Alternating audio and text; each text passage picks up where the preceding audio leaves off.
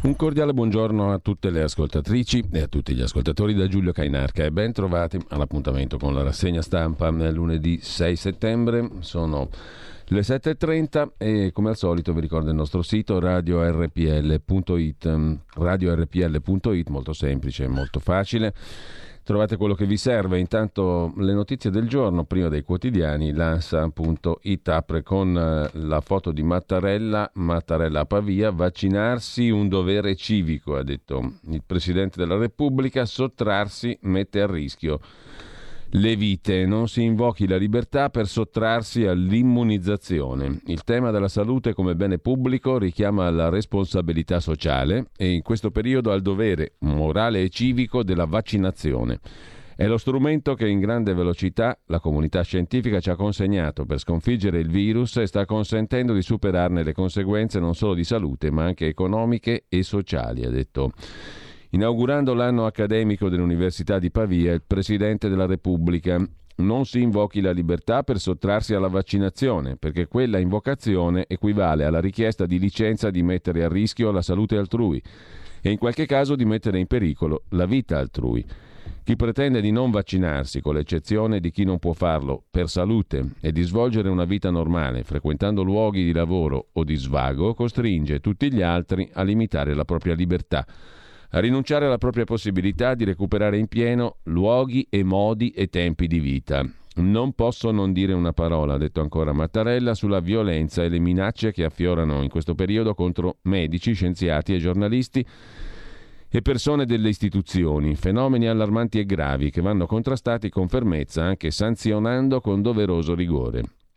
L'economia, ha detto ancora il capo dello Stato, è ripartita, il governo ha fatto presenze e che i dati della ripresa economica sono di straordinario carattere positivo. Questo è possibile perché contrastiamo la pandemia con comportamenti responsabili, con la vaccinazione, con la prudenza che non contrasta con la normalità della vita. Così il capo dello Stato è in apertura all'agenzia ANSA. Poi l'Afghanistan è il secondo titolo. I talebani annunciano preso il totale controllo del Panshir. La resistenza ha annunciato l'occasione, l'uccisione del suo alto comandante Dashtai.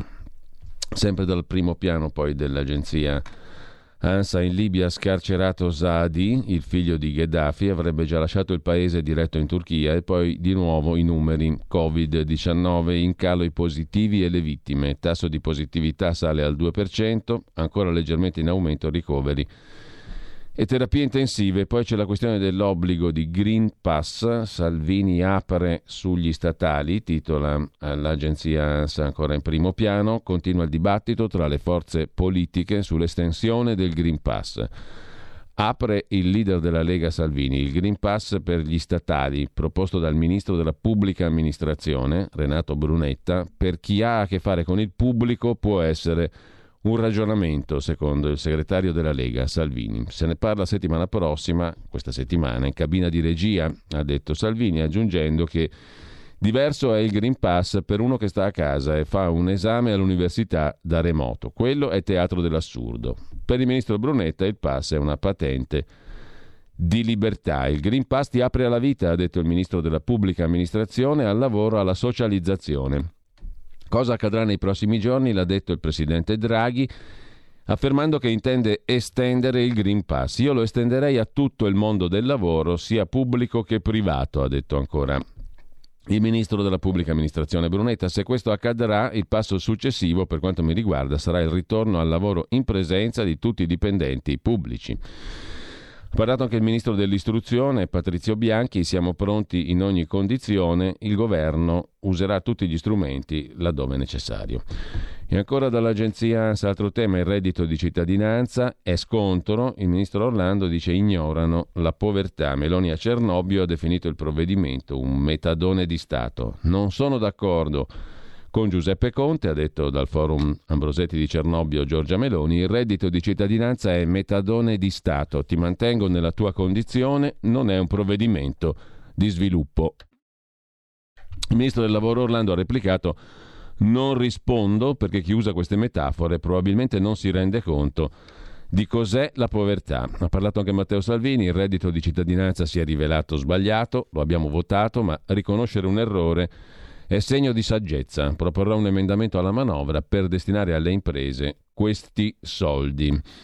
Ha commentato anche Giuseppe Conte, immagino che Meloni non volesse offendere i beneficiari, ma è un'espressione volgare e forte. Dobbiamo riconoscere la dignità sociale alle persone, dice ancora.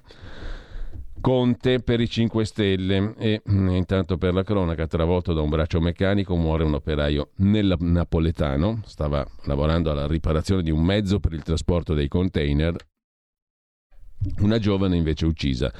Nel Veronese, trovata in casa dal compagno, una giovane donna è stata trovata morta in un lago di sangue in un appartamento a Calmasino di Bardolino, Verona una zona collinare sopra il lago di Garda. E ancora la politica, prove di governo tra Salvini e Meloni.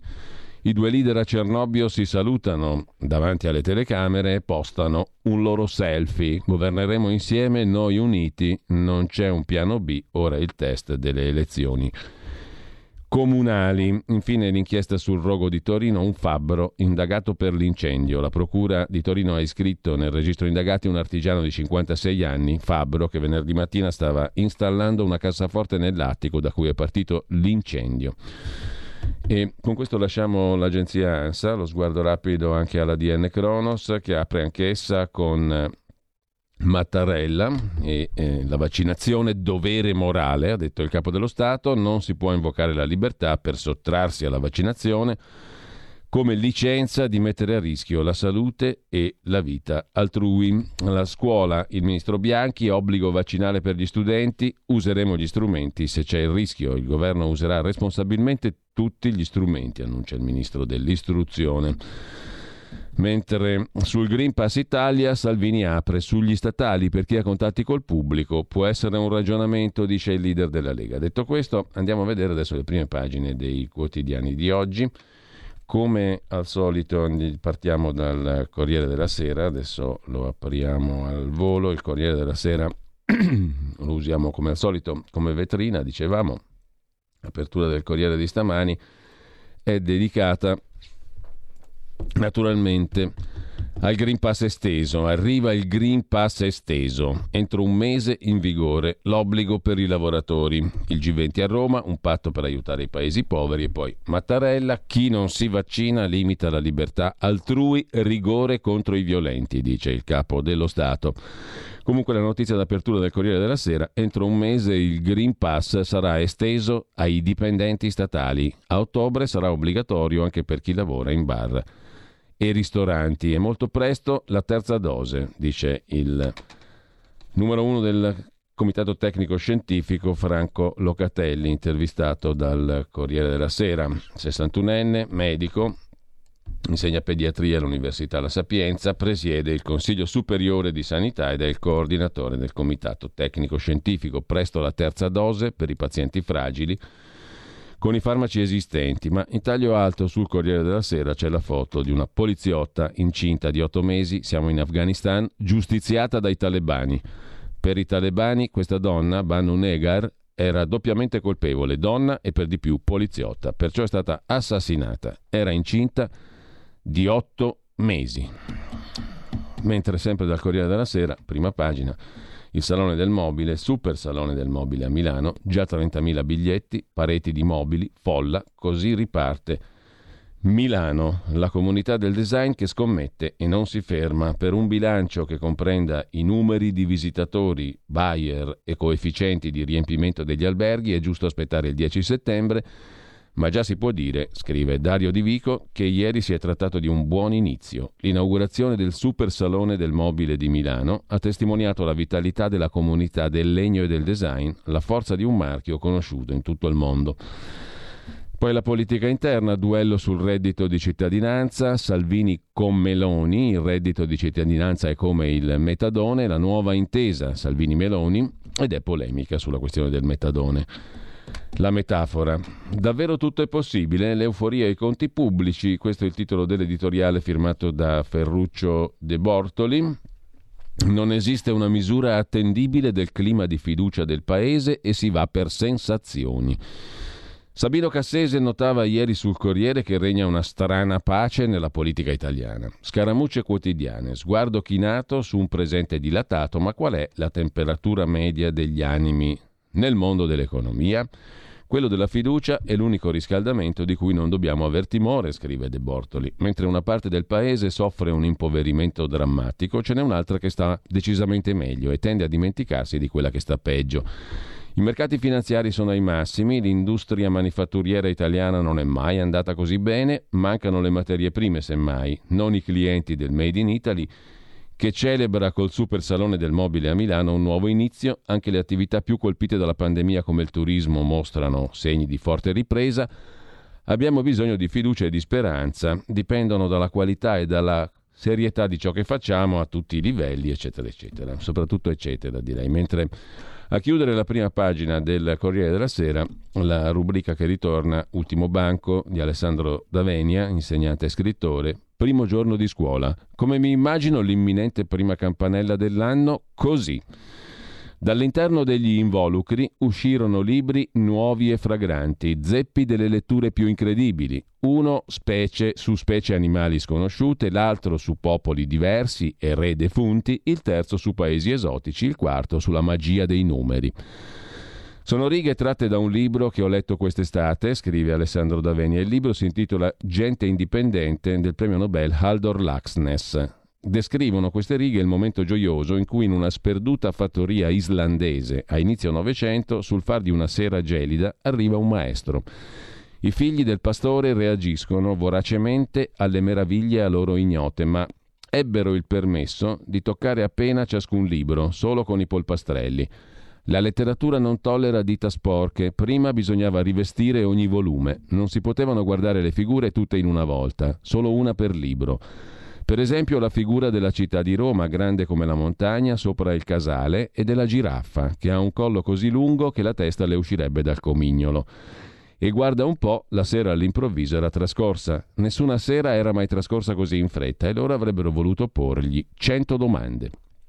Le parole luminose e calde di Laxness, in una storia piuttosto oscura e gelida, mi hanno fatto pensare al primo giorno di scuola, quello in cui accendere la luce che muove a conoscere, cioè lo stupore, scrive Alessandro D'Avegna nella sua rubrica che ritorna in prima pagina il lunedì sul Corriere della Sera. Sentimento raro, lo stupore nella nostra vita quotidiana, barattato con rapide emozioni esplosive o shock, da cui si differenzia proprio perché non si esaurisce subito e non rende passivi. Lo stupore spinge ad andare oltre, a uscire di prigione. Quale? Gli studenti associano spesso l'inizio della scuola a sentimenti di noia e di paura, esiziali per l'apprendimento, che si innesca solo invece grazie a stupore e curiosità. Qualche anno fa, scrive ancora Alessandro Davenia, ho letto di una bambina di prima elementare che fingendo di recarsi in bagno se ne tornò a casa. La motivazione? La noia, che è incompatibile con la curiosità, perché accende la mente solo ciò che la rallegra. Noi insegnanti possiamo, come il maestro islandese, raggiungere anime annoiate, infreddolite, per mostrare ciò che un giorno ci ha stupito, lettere, matematica, chimica, storia, e aperto una via per conoscere noi stessi e il mondo. Il primo giorno di scuola dobbiamo dare una picconata al muro che imprigiona i ragazzi, in una vita piena di luci abbaglianti, ma in cui non succede mai niente. E ci riusciamo se raccontiamo come quel muro è stato abbattuto in noi da numeri, cellule, rime, cioè raccontare lo stupore, senza il quale non si apprende nulla e la scuola non ha senso. Per questo spero che non lo passeremo questo primo giorno ad alimentare l'attuale ipocondria generale, ma piuttosto ad alimentare lo stupore, che bella parola eh, che recupera Alessandro D'Avegna, che bel concetto, lo stupore. Nella mia esperienza i ragazzi ti seguono ovunque se vedono che ciò che racconti ti ha cambiato la vita, che il fine per cui studiare sono loro e non l'interrogazione che conoscere qualcosa li renderà più liberi e felici, perché proprio quel qualcosa ha reso più liberi e felici noi. Così accade, ciascuno a suo modo, ai ragazzi del casale islandese, scrive ancora il premio Nobel che ha citato Alessandro D'Avegna in apertura, in prima pagina, questo libro, questo libro di Aldor Laxness, Gente indipendente, uno scrittore islandese. E um, cita ancora appunto D'Avegna un brano del libro. C'è un animale nuovo, ogni giorno e un nuovo paese e quei piccoli numeri che sembrano non significare nulla, eppure sono investiti di una vita e di un valore proprio e si possono sommare o sottrarre a volontà. E infine la poesia, che è più alta di tutti i paesi. Mentre il piccolo Gvendur si accontenta di meditare sugli animali che stanno più in alto delle pecore, o fa tentativi per moltiplicare gli agnelli per le pecore e sottrarre le assi del soffitto dalle doghe del pavimento. Il piccolo Nonni pensa ininterrottamente ai suoi paesi, sentendo per la prima volta la certezza della loro esistenza reale, e non solo in quanto vaniloquio di persone buone che vogliano confortare i bambini. Ma Asta Zollia è lei che si libera sulle ali della poesia e l'anima della ragazza trova qui per la prima volta la propria origine, il proprio lignaggio Felicità, destino, dolore, comprendeva tutto e molto altro. Ciascuno, commenta Davenia, dopo aver citato il libro, trova se stesso attraverso ciò che più lo stupisce, numeri, paesi, poesie, tutti indizi della chiamata al futuro. Allo stesso modo, conclude Davenia, il primo giorno di scuola è il momento di portare in classe non i nostri umori, ma i nostri amori. Infatti il nostro stupore fa provare ai ragazzi un dolore buono, una mancanza che sollecita la miglior manifestazione del desiderio di una vita più profonda. Domandare. Raccontate la cosa che amate di più, anche se non è in programma, spiegate perché vi ha cambiato e le avete dedicato tanti sforzi. Riceverete le domande che sono il punto di incontro tra ciò che loro non hanno mai visto, quello che insegniamo, e ciò che noi non abbiamo mai visto, il loro futuro. Quel giorno sarà primo solo se la gente intuirà di poter essere, come nel titolo del romanzo, indipendente, soprattutto chi, per ignoranza di sé e del mondo, è prigioniero di una vita senza senso, senza gioia e senza nome. Liberiamoli con ciò che ci ha reso liberi, Buon inizio a tutti. Primo giorno di scuola. Lo stupore, così. In prima pagina sul Corriere della Sera Alessandro Davenia.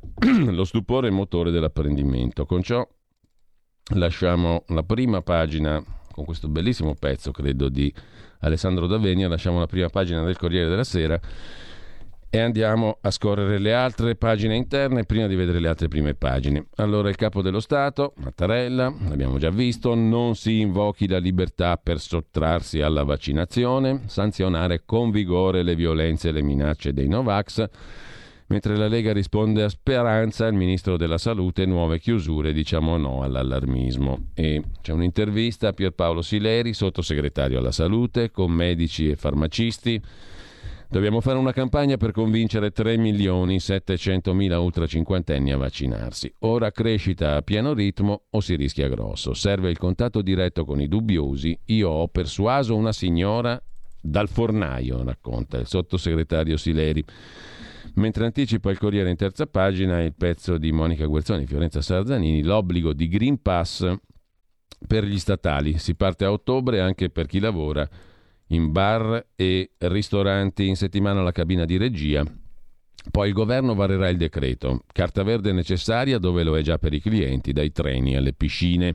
Il Green Pass obbligatorio per i dipendenti pubblici e i lavoratori dei settori dove è già previsto per i clienti entrerà in vigore ai primi di ottobre la strada è ormai segnata, nonostante divisioni nella maggioranza di governo. Dopo la cabina di regia di questa settimana arriverà l'approvazione del decreto. Bisognerà lasciar trascorrere almeno 15 giorni per dare a chi non è vaccinato la possibilità di sottoporsi alla prima dose, condizione indispensabile per ottenere la certificazione verde. Ristoratori, gestori di palestre e piscine, addetti ai trasporti a lunga percorrenza saranno i primi a doversi mettere in regola, insieme ai dipendenti della pubblica amministrazione. E intanto sarà avviata la procedura per la somministrazione della terza dose alle persone fragili, una roadmap che il governo chiuderà entro il 31 dicembre quando scadrà lo stato di emergenza. Tre mesi scanditi da vertici e decreti per ripartire in sicurezza riaprire le scuole in presenza, scongiurando altri lockdown e la chiusura delle attività commerciali.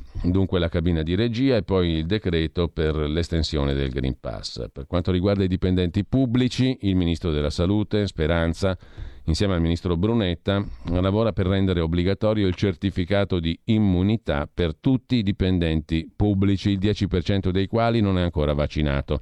Se il provvedimento sarà varato entro la fine di questa settimana, potrebbe entrare in vigore il 27 settembre o il 4 ottobre. Per quanto riguarda le aziende private, l'incontro tra sindacati e imprese è previsto per oggi. CGL, Cisle Will vedono Confindustria e Confapi per cercare un'intesa sulle regole per il passaporto verde o Green Pass. Le date in ballo sono le stesse dei dipendenti pubblici, in 27 settembre o 4 ottobre. Il ministro Orlando spinge, è la strada migliore per evitare di tornare a chiusure e lockdown. Su bar, ristoranti e treni tutti partiti d'accordo a eccezione della Lega, dunque appare scontata l'estensione del Green Pass per gestori e lavoratori di settori per i quali è già stato imposto ai clienti, bar e ristoranti al chiuso, piscine palestre, treni, navi, aerei. Nel governo ha aperto il dibattito sull'introduzione del Green Pass per autobus, tram e metropolitane, cioè il trasporto locale, un settore che presenta importanti difficoltà logistiche per il numero dei passeggeri e le difficoltà di effettuare controlli. Il ministro Speranza è cauto, Green Pass per il trasporto pubblico locale non mi risulta nessuna decisione per quanto riguarda l'obbligo vaccinale, ma Draghi ha tracciato la rotta. Speranza ha confermato che l'obbligo vaccinale è un'opportunità in base all'articolo 32 della Costituzione.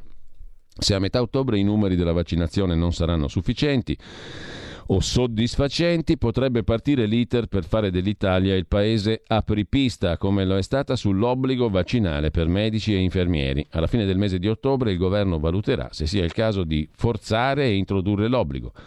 Sono diversi gli indicatori su cui si punterà. L'indice RT nazionale, posti occupati in area medica, in terapia intensiva, numero dei decessi, l'obiettivo impedire nuove chiusure. Così il Corriere riassume la questione della strategia del governo in tema di Green Pass e di lavoro, mentre sempre dal Corriere della Sera, in primo piano c'è anche la questione eh, del patto di Roma per vaccinare il mondo e mm, un'intervista sul Corriere della Sera all'epidemiologo americano Seth Berkeley, amministratore di Gavi, partnership pubblico-privata che codirige COVAX, cioè il programma nato l'anno scorso per la equa distribuzione dei vaccini anti-Covid nel mondo e ai paesi poveri. Aiutiamo i paesi poveri o avremo nuove varianti è una decisione scientifica, dice l'epidemiologo Berkeley, intervistato dal Corriere. Per quanto riguarda invece la politica interna, strettamente è battaglia a Cernobbio sul reddito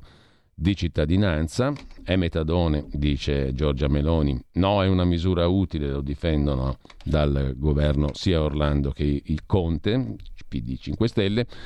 E poi selfie, abbracci, battute e sorrisi, Salvini e Meloni di nuovo insieme, prove di governo in riva al lago di Como. Più incentivi per chi resta in Italia invece promette al Forum di Cernobbio il ministro dello sviluppo economico Giancarlo Giorgetti, così sul Corriere della Sera di oggi. Due pagine sono dedicate al super salone del mobile, una spinta per il paese, il PIL può aumentare del 5,8%, successo a Milano per il salone del mobile eh, e poi i sondaggi, i sondaggi sulle amministrative, centro-sinistra avanti a Milano, Napoli e Bologna, è Roma la grande incognita, dicono i sondaggisti, a Torino favorito invece il centro-destra. E con questo lasciamo anche la pagina di politica interna, c'è la foto di questa povera donna assassinata da una banda di talebani nella provincia di Gor in Afghanistan, poliziotta incinta di otto mesi, si chiamava Banu Negar. L'esecuzione è avvenuta in casa di fronte ai familiari. I ribelli del Panshir sono in difficoltà, Massoud a Kabul dice trattiamo nella capitale incontri con esponenti dell'ONU, ma ancora vendette, uccisa appunto una donna poliziotto. E eh, sempre dal Corriere della Sera c'è da segnalare ancora eh, in primo piano per quanto riguarda per quanto riguarda la pagina dei commenti, oltre al pezzo di Ferruccio De Bortoli, quello che abbiamo già accennato prima di Dario Di Vico sulla comunità del design, il Super Salone di Milano, la consapevolezza della necessità della maturazione del modello Milano presente in città. Il rilancio, insomma, parte anche da lì. Con ciò lasciamo il Corriere della Sera, andiamo a vedere le altre prime pagine di oggi. Partiamo da Repubblica, anzi passiamo a Repubblica Anche Repubblica decide di aprire stamani con le parole del capo dello Stato, Mattarella. Contro i Novax non si invoca la libertà per sottrarsi al vaccino mettendo a rischio la vita degli altri e il capo dello Stato chiede sanzioni severe per le violenze. A Roma il G20 dei ministri della sanità sulla pandemia, l'immunizzazione dei paesi più poveri per fermare il virus e poi per la politica tregua Salvini-Meloni sul nucleare verde, la Lega e con Cingolani. Il reportage di Pietro del Re, che sentiremo in settimana durante Zoom di Antonino Danna dall'Afghanistan, inviato di Repubblica, si occupa delle donne nascoste a Kabul. Ma dove si nascondono le donne? È quasi mezzogiorno. Siamo in giro da più di tre ore e non ne abbiamo vista neanche una camminare per strada, scrive l'inviato di Repubblica in Afghanistan. Da Repubblica passiamo a vedere anche la prima pagina della stampa di Torino quotidiano diretto da Massimo Giannini, apre con il reddito di cittadinanza che cambia così, è scontro sul sussidio, le novità sul reddito di cittadinanza sono allo studio del governo, per Meloni e Metadone, per Conte e Civiltà, mentre Salvini dice sì al nucleare e al Green Pass per gli statali. E poi c'è il Presidente della Repubblica che prende posizione Vaccinarsi è dovere morale e civico, ha detto il capo dello Stato. Il ministro Franco annuncia il piano su IRPEF e taglio del cuneo fiscale e poi lo vedremo a parte. Mentre c'è da segnalare il reportage di Francesca Mannocchi da Kabul, Shahab, una vita sotto le bombe e il sogno di lasciare Kabul, una generazione in guerra, la storia di Shahab, giornalista e traduttore, cresciuto sotto le bombe, Oggi, a 29 anni, ha lasciato Kabul. Sognavamo la libertà, dice Shahab. I villaggi cadono perché i miliziani si alleano con gli anziani. L'Occidente non è riuscito a costruire strumenti per punire la corruzione. Così racconta la stampa tramite la sua inviata. In primo piano però sulla stampa di Torino anche le Paralimpiadi di Tokyo. Adesso non dimenticatevi di noi, tutti gli azzurri disabili paralimpici che hanno vinto medaglie nella competizione di Tokyo 2020. Esseri speciali, ci commuovete, scrive Caterina Soffici, mentre lasciamo anche la prima pagina della stampa, andiamo a vedere la verità di Maurizio Belpietro. L'apertura della verità è dedicata alla questione della pandemia, naturalmente non se ne esce, Israele alla quarta dose neanche la terza. Il responsabile della campagna vaccinale dello Stato ebraico accenna apertamente alla necessità di prepararsi a un'altra serie di iniezioni, mentre nel paese è in corso la terza. Ma se questi medicinali sono meno efficaci del previsto, quanto andremo avanti? Intanto Mattarella fa un altro appello sulle punture, guai a tirare in ballo la libertà, ha detto il capo dello Stato, oggi incontro sindacati Confindustria, si va verso la richiesta di una legge sull'obbligo. Dubbio legittimo, si pone il direttore Maurizio Belpietro, al Ministero della Salute almeno si parlano? Avendo già dato gran prova di sé in un anno e mezzo di pandemia, Roberto Speranza si è messo in testa di vaccinare il mondo. Lo ha annunciato lui stesso in un'intervista al Corriere dopo aver premesso di voler restare umile. Ha affermato che ha intenzione di farsi promotore del patto di Roma per vaccinare gli abitanti del pianeta. Il cronista del Corriere della Sera, a questo punto, si è chiesto un titolo a effetto o un obiettivo possibile e il nostro ha replicato i paesi più ricchi e forti si faranno carico di costruire una campagna di vaccinazione estesa a tutte le nazioni. Il ministro minaccia e il vice smentisce che caos. Al Ministero della Salute si parlano il titolo in prima pagina, l'altro titolo di taglio alto è il pezzo di Daniele Capezzone, un piano per far fuori Salvini dal governo. Poi vedremo meglio il pezzo, ma in sintesi i toni ricattatori di Speranza, Letta e Di Maio sono emblematici del pressing che non vuole uscire dal circuito chiusurista e punta sulla fiducia per chiudere nell'angolo. Il leader del Carroccio si politicizza il decreto Green Pass per creare imbarazzo alla Lega. Eppure a Draghi serve un argine alle follie della sinistra su tasse e mercato del lavoro. L'altro obiettivo di PD e 5 Stelle è giocarsi senza intralci l'elezione al Quirinale, mentre Si domanda ancora la verità, in Israele appunto sono già alla quarta dose, ci aspetta una vita a fare punture? Il consulente sanitario del governo israeliano annuncia l'ennesima somministrazione, mentre Crisanti e Rezza in Italia ammettono che non ci sono certezze sulla durata dell'immunizzazione. C'è anche il blef sindacale sul vaccino coatto, oggi incontro Confindustria e sindacati. Il presidente di Confindustria Bonomi dice chiedere ora una legge significa non avere né certificato né obbligo di immunizzarsi. Alla Camera intanto il voto sul decreto Green Pass, scrive La Verità in prima pagina. Sempre dalla prima pagina della Verità, Altro tema, centropagina, mai spesi due terzi dei fondi per gli altri malati. Nell'agosto 2020 sono stati stanziati 500 milioni per sanare i ritardi nella sanità causati dai lockdown. Per la Corte dei Conti il 67% dei soldi non è stato impiegato. Un disastro per mancate visite, operazioni e terapie. Uno dei contraccolpi più gravi del Covid e dei lockdown si misura dal numero di visite, interventi chirurgici, diagnosi e terapie rinviate nei periodi più duri. Un danno sanitario per ovviare al quale nell'agosto 2020 sono stati stanziati 500 milioni. Secondo una recente pronuncia della Corte dei Conti, il 67% di quei fondi non sono ancora stati spesi, una trascuratezza che già oggi rappresenta un disastro. E ancora altro effetto collaterale della Covid-19, il boom di droghe da reclusione. 44 nuovi stupefacenti, elenca Fabio Amendolara. Durante il lockdown in Italia sono circolati 44 stupefacenti mai visti prima e 128 in tutta Europa, uno smercio favorito dall'acquisto online e dalla lentezza del sistema giudiziario. Stando a un rapporto stilato dagli esperti del Dipartimento per le politiche antidroga, la pandemia ha avuto un profondo impatto sui mercati delle sostanze, sulle modalità e sulle tendenze al consumo. Una piaga che non ha risparmiato i giovanissimi. A chiudere la prima pagina della verità, poi ci sono anche le interviste che vedremo rapidamente.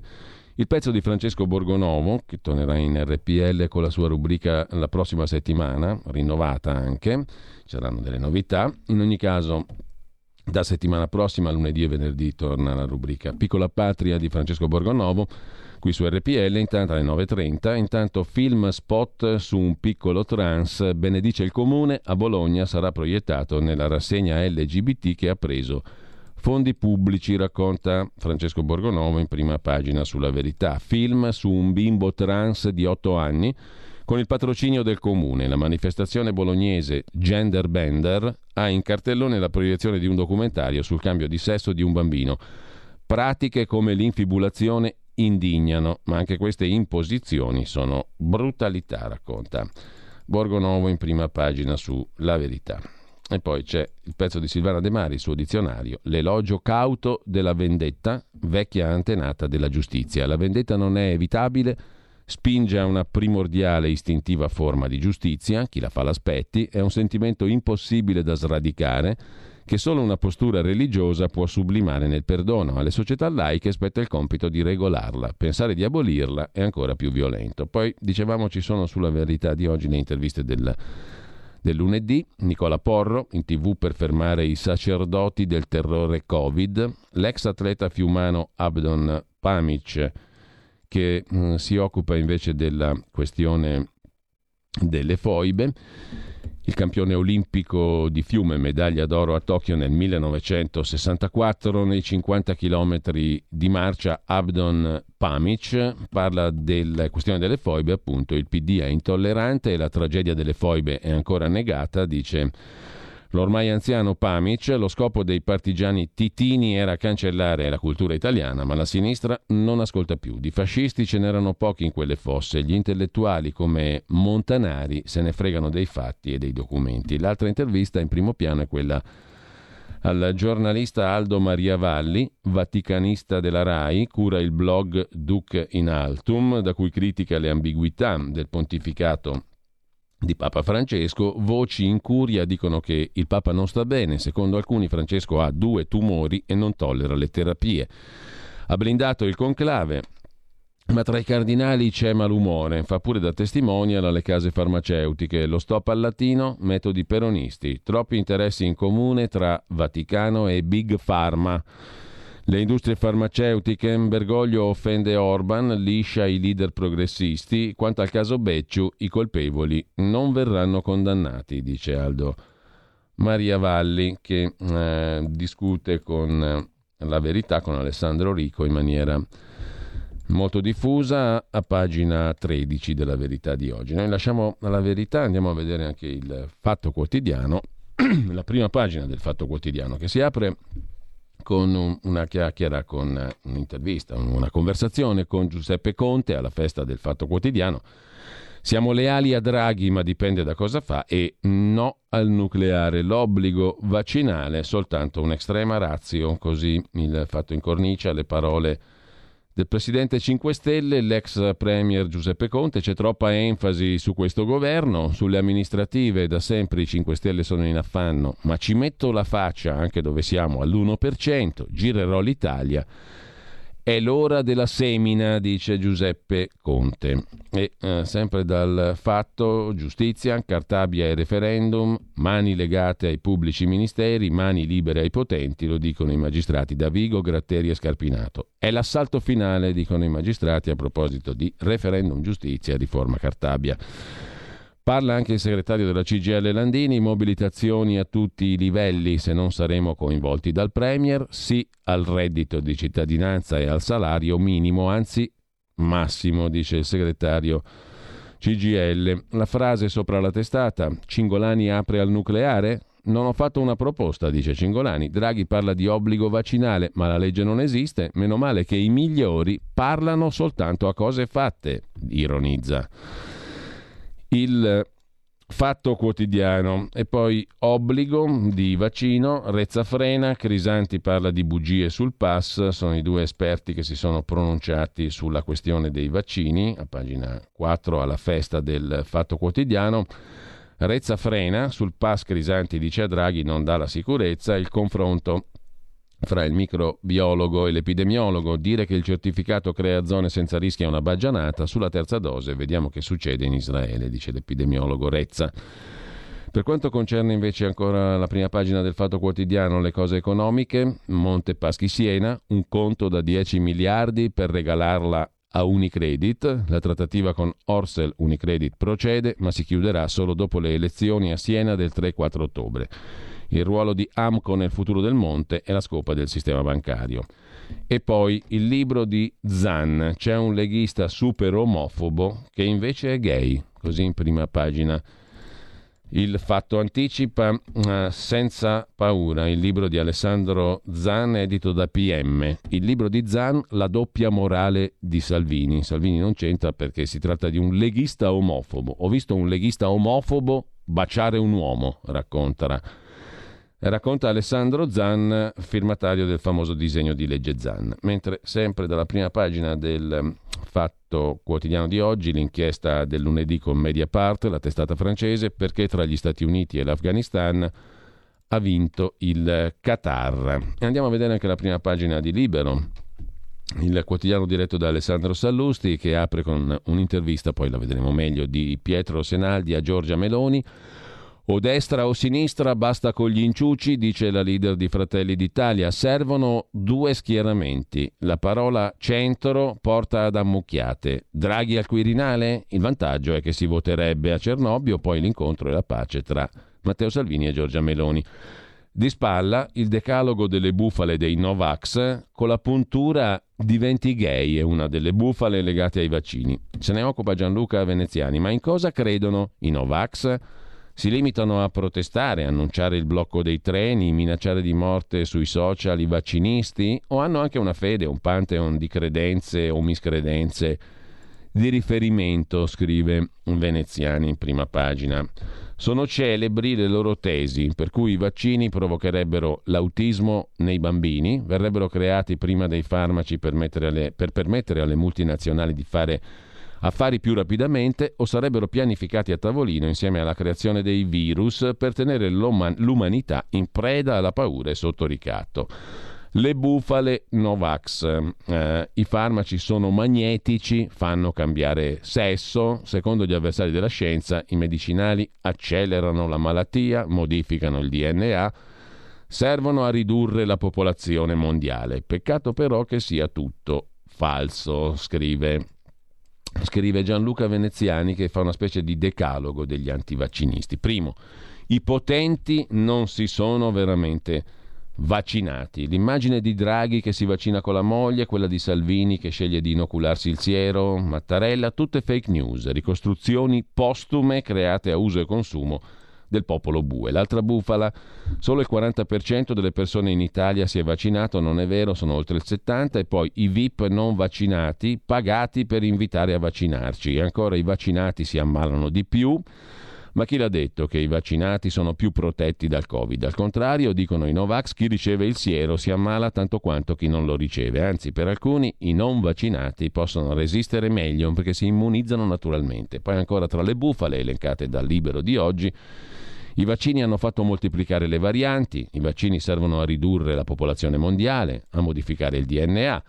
Con i vaccini ci iniettano microchip, ci trasformano in magneti, fanno diventare gay.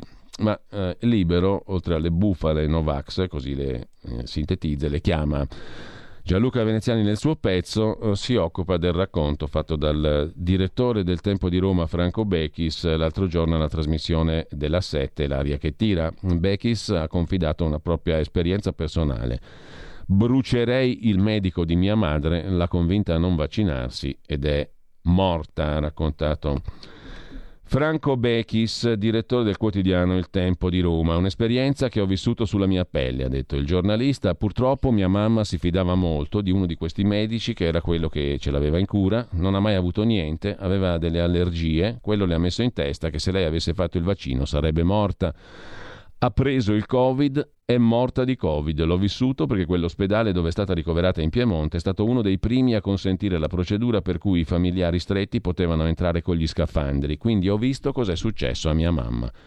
Quel medico lì, ha detto Bechis, io lo brucerei perché eravamo quasi riusciti a convincerla mia madre. Avevo un appuntamento con un medico per fissare il vaccino. Purtroppo è stato troppo tardi. A quei medici non succede niente perché ci sono procedure lunghissime dell'ordine dei medici se non appartengono alla sanità, esercitano in proprio e non succede niente. Brucerei il medico di mia madre, la convinta a non vaccinarsi è morta. Dalla prima pagina ancora di Libero, il pezzo di Alessandro Sallusti, i loro insulti non ci spaventano, corteo di fronte alla sede di Libero, centinaia di manifestanti Novax sabato sera hanno assediato la sede di Libero con minacce e insulti. Non ci spaventano. Manifestare e protestare è un diritto a cui spesso accedono anche coloro che, come in questo caso, sono dalla parte sbagliata della cronaca e della storia. Gli uomini rivoluzionari e liberi oggi stanno dalla parte del vaccino, la modernità, la consapevolezza, scrive Sallusti. Noi questa libertà la usiamo vaccinandoci, sostenendo la campagna di vaccinazione, contrastando l'ignoranza. Novax, che ci insultino. Abbiamo nella mente i 140.000 morti di Covid, le loro famiglie, le migliaia di medici che hanno combattuto in prima linea, gli imprenditori messi in crisi dalle chiusure forzate. C'è qualcosa di illiberale in tutto ciò? Non penso proprio. È illiberale provare a tapparci la bocca. E anche Sallusti ricorda Franco Bechis che in tv ha maledetto il medico Novax che convinse sua madre a non vaccinarsi. In primo piano però sul libro di oggi c'è anche una segnalazione su scritti inediti di Oriana Fallaci, Europa meretrice dell'Islam. C'è una Fallaci inedita, non è la giornalista artefice di interviste né la scrittrice dalla penna pungente c'è una fallaci ulteriore, superiore, capace di volare ancora più in alto fino a raggiungere le vette del pensiero e a diagnosticare e a prevedere, scrive Libero in prima pagina, lo stato e le sorti della civiltà occidentale, osservando con sguardo lucido il futuro della stessa. Le anticipazioni di un libro sono oggi commentate da Gianluca Veneziani in prima pagina su Libero. L'Europa meretrice dell'Islam, i musulmani sono falsari della storia. Il libro dello studioso Francesco Alfieri raccoglie i manoscritti della giornalista contro la decadenza dell'Occidente, le accuse al Vaticano, la profezia sul politicamente corretto. È la fallaci che emerge da manoscritti inediti raccolti nel libro Oriana Fallaci inedita, in uscita il prossimo anno per i tipi di Morcelliana di Brescia, a firma di Francesco Alfieri, frate francescano, archivista del lascito del filosofo Emanuele Severino e docente di filosofia all'Università Vita Salute San Raffaele di Milano. A 15 anni dalla sua scomparsa, il 15 settembre, a 20 dall'anniversario dell'11 settembre, questa miniera di scritti costituisce un tesoro prezioso per leggere l'attualità, segnata dall'incombere della minaccia islamica e per inchiodare l'Occidente alle proprie responsabilità. A indurmi a scrivere il libro, dice Francesco Alfieri, appunto frate francescano, docente di filosofia all'Università San Raffaele, a indurmi a scrivere il libro, confida Alfieri, non è stata solo la lunga frequentazione intellettuale e personale con Oriana, ma anche una sovrapposizione di destini. Un mese dopo aver deciso di affrontare questa impresa editoriale, ho scoperto di avere un tumore. L'idea che anche la Fallaci avesse combattuto questa battaglia mi ha dato la forza di curarmi e di portare a termine l'opera. Grazie ad Alfieri, che ha concesso in esclusiva a Libero, e Libero ne pubblica alcuni oggi, alcuni dei manoscritti conservati nel fondo Fallaci, gestito dal nipote di Oriana Fallaci e tutti risalenti al periodo dopo l'attentato alle Torri Gemelle, possiamo offrire al lettore alcune di quelle fulminanti riflessioni. Si può leggere, ad esempio, come un razzo, l'affondo durissimo contro i musulmani. Voi siete un'offesa alla logica, ha scritto Oriana Fallaci. Voi siete un'offesa alla ragione, alla verità, alla vita. Voi siete i veri sostenitori del culto della morte. Con questa accusa diretta la Fallaci non si rivolgeva solo ai kamikaze ma agli islamici in generale. Per lei non poteva esistere un islamista moderato, avverte Alfieri. I musulmani a suo giudizio offendono la logica e la ragione perché il Corano impone obblighi che annullano tutto quanto c'è di ragionevole nell'essere umano. Offendono la verità nel senso della verità storica, provano a distruggere sia le radici storiche dell'Occidente, cercando di conquistarlo, che quanto resta delle civiltà che hanno preceduto l'Islam. E da ultimo offendono la vita, non solo nel senso che sono disposti a sacrificarla da kamikaze, ma anche perché violano, sulla base della legge coranica, i diritti inalienabili di ogni essere umano, assicurati dalla legge naturale e positiva. In quest'ottica obbligano le donne a rinunciare a ciò che rende la vita degna di essere vissuta. È da lì che parte tutta la riflessione della Fallaci sull'Islam, cioè dall'offesa alla dignità della donna, da lei constatata come cronista, quando documentò i matrimoni combinati e il fenomeno delle spose bambine. Oriana Fallaci aveva però contezza anche dei corresponsabili di questa rinuncia alla ragione, alla verità e alla vita, cioè l'Occidente e l'Unione Europea in primis. È illuminante se si considera che venne scritta in tempi non sospetti la sua riflessione sull'Europa in belle, svenduta al nemico. Cosa c'è dietro tutto questo? si chiedeva Fallaci. C'è, te lo dico subito, la più grossa congiura della storia moderna. C'è l'Europa dei banchieri, che hanno inventato la farsa dell'Unione Europea dei preti che hanno inventato la fiaba dell'ecumenismo, dei facinorosi che hanno inventato la bugia del pacifismo, degli ipocriti che hanno inventato la frode dell'umanitarismo. L'Europa dei capi di Stato senza onore e senza cervello, scriveva Oriana Fallaci, dei politici senza coscienza e senza intelligenza, degli intellettuali senza dignità e senza coraggio. L'Europa ammalata, insomma, rimbecillita e vigliacca, l'Europa vendutasi come una meretrice ai sultani, ai califfi, ai visir, ai lanzichenecchi del nuovo impero ottomano. Insomma, l'Eurabia, scriveva Fallaci. Per Fallaci, nota ancora Alfieri, che ne ha curato questo nuovo libro di inediti, l'Europa aveva mostrato la sua inutilità quando dopo l'11 settembre non aveva preso una posizione netta contro gli attacchi islamici. Oriana presentiva la debolezza dell'Unione Europea nel fronteggiare le invasioni e gestire il fenomeno delle migrazioni e se la prendeva con gli intellettuali, manifestando il suo sdegno verso una cultura a comando. Ce l'aveva poi coi preti che proponevano l'ecumenismo a buon mercato, perdendo il senso delle radici culturali. Aveva intuito Oriana Fallaci che il dialogo interreligioso, che cerca di trovare in tutte le religioni dei principi capaci di farle coabitare, significa solo svendere la propria. Fiutava, insomma, ciò che sarebbe diventata la Chiesa, con Bergoglio, lei che adorava Ratzinger e il suo pontificato inteso come allargamento della ragione. Avrebbe assistito con l'aria di chi ci aveva visto lungo al pontificato del vescovo di Roma Bergoglio, segnato da una povertà culturale che ha disabituato molti cristiani a pensare, dice.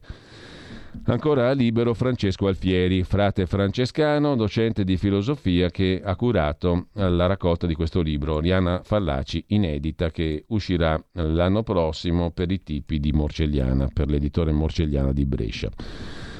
La Fallaci dunque aveva intuito che il dialogo interreligioso significa svendere propria, i propri principi fiutava che ciò che sarebbe diventata la Chiesa con Bergoglio e da qui muoveva il suo j'accuse contro una Chiesa penitente, solita cospargersi il capo di cenere per le sue colpe passate. Voi chiedete scusa per il Medioevo, tuonava Fallaci, chiedete scusa per le crociate. Il Medioevo fu un'epoca luminosa, un'epoca che sostenne e sviluppò la nostra civiltà sia in campo culturale che artistico, che filosofico e religioso.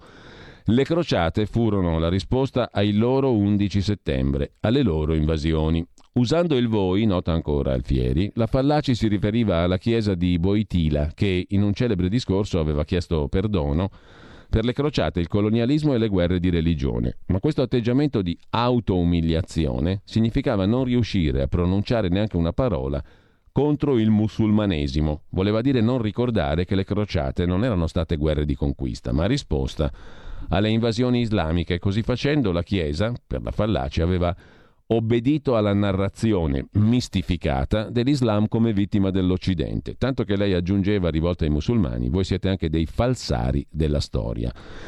Ma lo sguardo profetico della Fallaci si avventurava anche nell'intuire quella che oggi potremmo definire la dittatura del politicamente corretto. Ricordo ancora Alfieri che ha curato questo libro di Oriana Fallaci inedita. In un altro passaggio dei manoscritti, Oriana parlava di falsa democrazia e falso liberalismo e si chiedeva dov'è la democrazia se una persona non ha neppure la libertà di pensare e di porre il suo pensiero a confronto con altri ed è subito tacciata di razzismo e xenofobia aveva presagito i metodi censori del bavaglio contro chi non si adeguava al pensiero unico. Di Oriana Fallaci conclude libero con Gianluca Veneziani, Alfieri ci lascia anche qualche ricordo personale. L'ho incontrata più volte, dice il frate francescano, quando lavoravo alla Pontificia Università Lateranense di Roma, a cui lei ha affidato tutto il suo lascito di libri.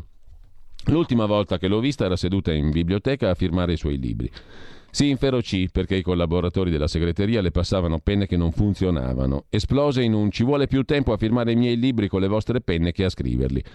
Era già consumata dal tumore, ma le parole e lo sguardo tradivano la vivacità della sua mente. I suoi occhi vibravano, erano gli occhi di una pensatrice che sapeva di aver consegnato a noi la sua profezia. E io sento la responsabilità di ascoltare con la mente e col cuore partecipi quanto lei ha scritto e in nome di questo avverto l'imperativo di darlo alla luce, dice. Francesco Alfieri, che appunto cura, sta curando, eh, ha curato anzi la pubblicazione, su, esce l'anno prossimo, del libro Oriana Fallaci, inedita, di cui parla Libero oggi in prima, in prima pagina. Adesso lasciamo anche la prima pagina di Libero con la Morgese alla frutta, più sbarchi per colpa del Covid, ha detto la ministra dell'Interno al forum Ambrosetti di Cernobbio, come nota Mirko Molteni, tanti sbarchi colpa del virus, la sparata della ministra Lamorgese che non sa più cosa dire per coprire il disastro e innesca la risposta della Lega. Il virus è un problema, l'invasione è un altro, puntualizza la Lega. Infine Vittorio Feltri che si occupa dei tatuaggi. Ragazzi, perché vi riempite di tatuaggi? Corpi insudiciati, dice Vittorio Feltri, anzi scrive in prima pagina su Libero. Mm, I segni sono indelebili, chi li mostra oggi dovrà farlo anche a 60 anni, un disastro eterno. Con ciò lasciamo la prima pagina di Libero. Andiamo a vedere anche il giornale di Augusto Minzolini, apertura del giornale oggi sull'addio al taglio delle tasse. Una doccia fredda. Il ministro Franco, il ministro dell'economia, si è presentato alla platea del workshop Ambrosetti di Cernobbio con un eloquio sobrio, ma una brutta notizia. La riforma del fisco, gli interventi su IRPEF e cuneo fiscale credo saranno elementi centrali, ma per il 2022 non se ne parla, interventi solo l'anno prossimo forse. Intanto Salvini e Meloni di nuovo insieme contro il reddito. E l'Italia riparte, scrive il direttore Augusto Minzolini, dai simboli. Un paese per rinascere ha bisogno di simboli, un'immagine che catalizzi sentimenti di speranza. Il Salone del Mobile per Milano, ma non solo, è tutto ciò. Non è retorica, non lo è oggi che la manifestazione riprende dopo la pandemia. Il simbolismo è ancora più forte se si pensa al filo che unisce i padiglioni della nuova fiera e quelli della vecchia che hanno accolto i malati di Covid nell'ospedale che è stato allestito sull'onda dell'emergenza. Simboli, l'Italia che riparte. Fausto Biloslavo invece reportage in esclusiva, poi lo vediamo. Viaggio a Kabul tra fucili e sorrisi, abolito il burka, la messa in scena dei talebani, abolito niente.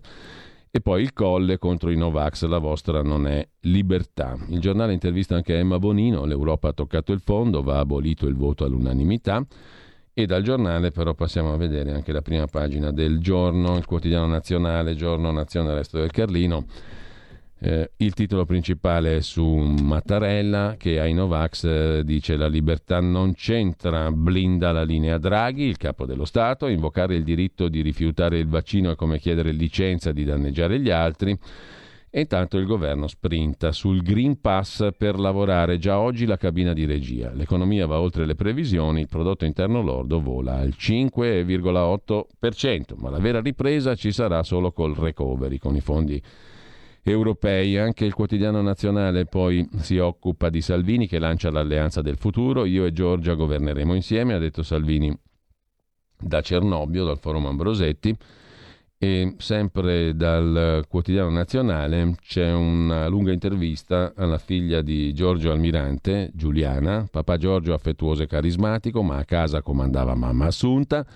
Il politico missino nel ricordo della figlia Giuliana. Durante le vacanze organizzava sempre qualcosa per farci divertire. Cercava il dialogo, odiava la violenza, vedeva di nascosto Berlinguer e quando morì si presentò alla Camera Ardente, il referendum del 74 lui riteneva giusta la legge sul divorzio, dovette adeguarsi però alle scelte del partito. Era un gentiluomo di altri tempi, un po' introverso, lo ricorda la figlia, la figlia Giuliana, figlia di Giorgio Almirante, storico leader del movimento sociale italiano. Lasciamo con ciò anche il quotidiano nazionale, uno sguardo rapido lo diamo al mattino di Napoli. Quotidiano napoletano, chiedo scusa, apre la sua prima pagina con un nuovo piano per il lavoro, stoppa le disparità nord-sud, dai livelli minimi di prestazione ai servizi previsti standard comuni e uniformi per tutto il territorio nazionale, livelli essenziali di prestazioni, servizi e formazioni di base definiti per legge, monitorati e garantiti dallo Stato, sarà questa la cornice della riforma delle politiche attive del lavoro per avvicinare nord e sud, scrive il quotidiano napoletano, il mattino, che poi si occupa del super bonus, anche il sud fa il pieno, il 110% sbarca anche al sud, con numeri importanti per gli investimenti anche se lontani dall'impatto di regioni come Lombardia e Veneto. Un'intervista al consulente del ministro Speranza Walter Ricciardi, vaccini al 90% o scatterà l'obbligo, sia la terza dose, estendere il Green Pass o nuove chiusure. E dal mattino passiamo anche al messaggero di Roma, intanto poi dopo la pausa pubblicitaria. Il futuro appartiene a chi fa squadra. Le radio italiane si uniscono per giocare la partita da protagoniste. Nasce l'app Radio Player Italia. 140 stazioni in una sola rete. Scegli la tua preferita e ascolta il suono perfetto del digitale. Gratis, senza registrazione, senza interruzioni, compatibile con tutti i device. Le notizie, la compagnia, la musica scelta da chi la ama, la conosce e la vive. Scarica Radio Player Italia. Il futuro batte con la radio nel cuore. Anche RPL è disponibile su Radio Player Italia.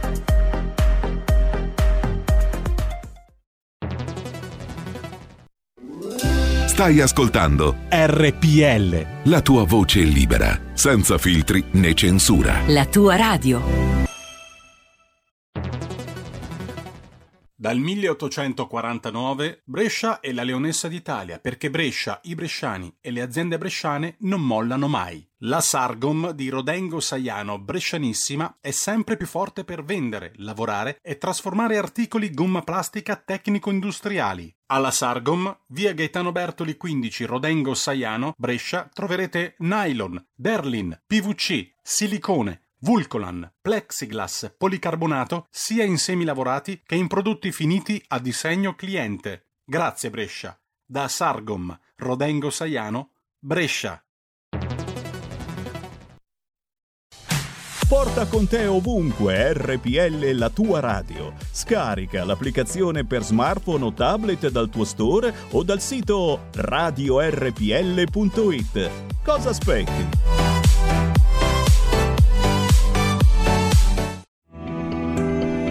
Il meteo.it presenta le previsioni del giorno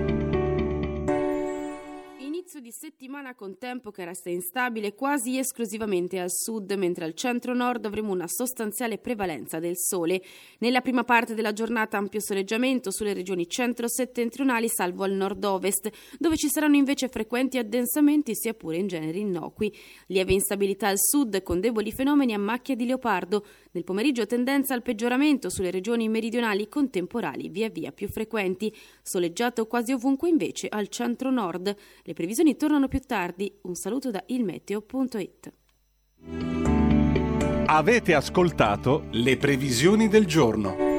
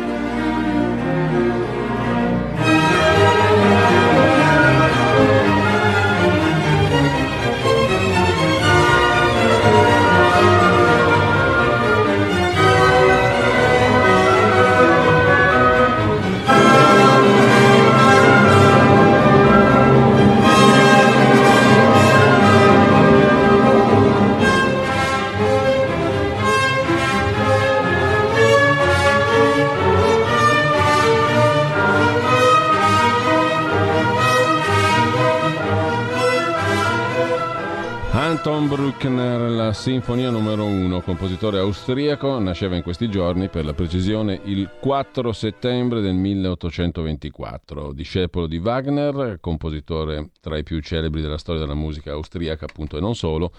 E appunto abbiamo ascoltato un pezzettino della prima sinfonia di Bruckner. Ma torniamo ai quotidiani di oggi. Abbiamo visto il mattino, andiamo a vedere velocemente il messaggero, il quotidiano romano che mm, in apertura si occupa del piano del governo per il lavoro, così come titola anche il mattino, l'abbiamo già visto, basta disparità fra sud e nord, la riforma indica i livelli di prestazione minimi.